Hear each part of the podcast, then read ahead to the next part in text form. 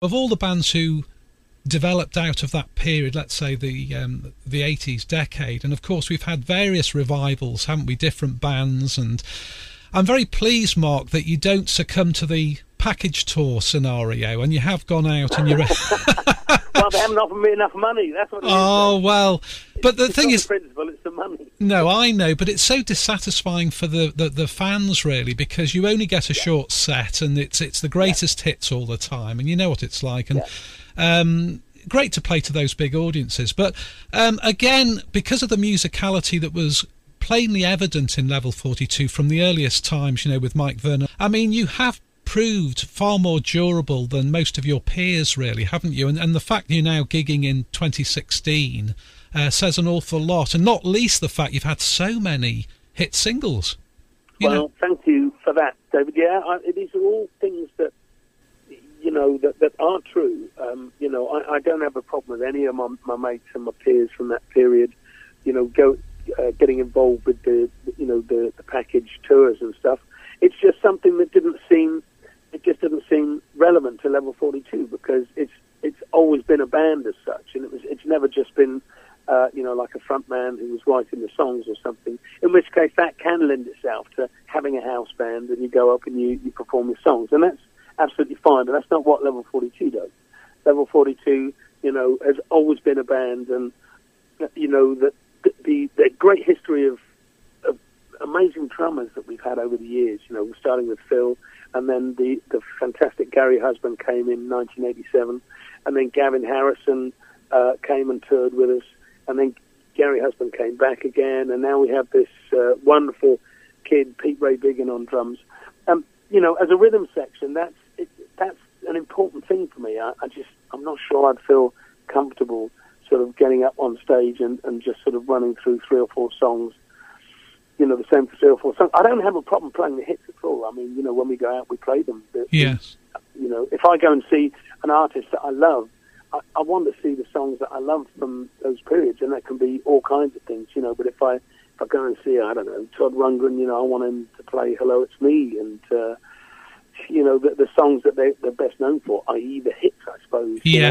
It's the same, you know, to go and see Queen, you'd feel shortchanged if in fact, you'd hate it if they were suddenly to say, you know, listen, we're, we're going to play our new triple album in its entirety. I think if you ever want to see a, a, an audience look terrified, tell them you're going to play them the whole of the new album and that, that generally sort of is a good place to start. So now hits are great to play. No, we'll have to talk a bit more about set list because I always think it's a fascinating subject uh, viewed from the musician's point of view and also the fan's point of view. Um, how do you go about selecting your set list these days, Mark? I mean, I know you've got the core greatest hits, but uh, yeah, did yeah. you ever get a bit sort of adventurous and go back and rediscover some? I try, try, I try and be adventurous. You know that it's, it's tricky. I yeah. think you know it's sort of in the in the earlier days of, of, you know about sort of ten years ago of when we had the website up.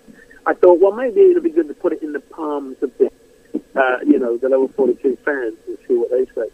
It's, it's a bit like asking Britain whether we should be in the EU or not. You know, it's a question. Yes. It's more complicated. So, uh, you know, I think that there's a bit of an art to it. You know, and it's um, I'm always once again minded of a Miles Davis thing. He says, you know, it's how you start and how you finish. It's not too fussy about what goes on in the middle, but it wants to come in big and it wants to go out big. And when you sort of start thinking like that in terms of the drama of the set, uh, you know, it starts. Well, this is how I want it to be for level forty-two anyway. Then, then that starts sort of shaping itself in terms of the material that you've got to choose from, which is an awful lot as it happens over the years. But then once again, there are also those those sort of down home, uh, you know, classic hits that people want to hear.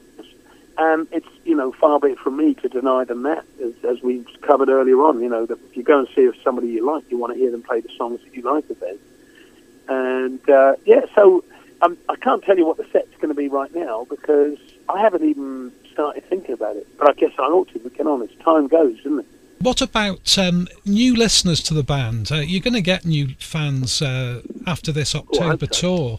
Um, and hopefully, you know, in in a small way, this sequence will, will widen the scope. You know, for, for many people, they, they might not know some of the uh, the detail about the band. But I mean, is there an album that you'd recommend to new listeners to Level Forty Two? A studio album that you you're particularly happy with, Mark?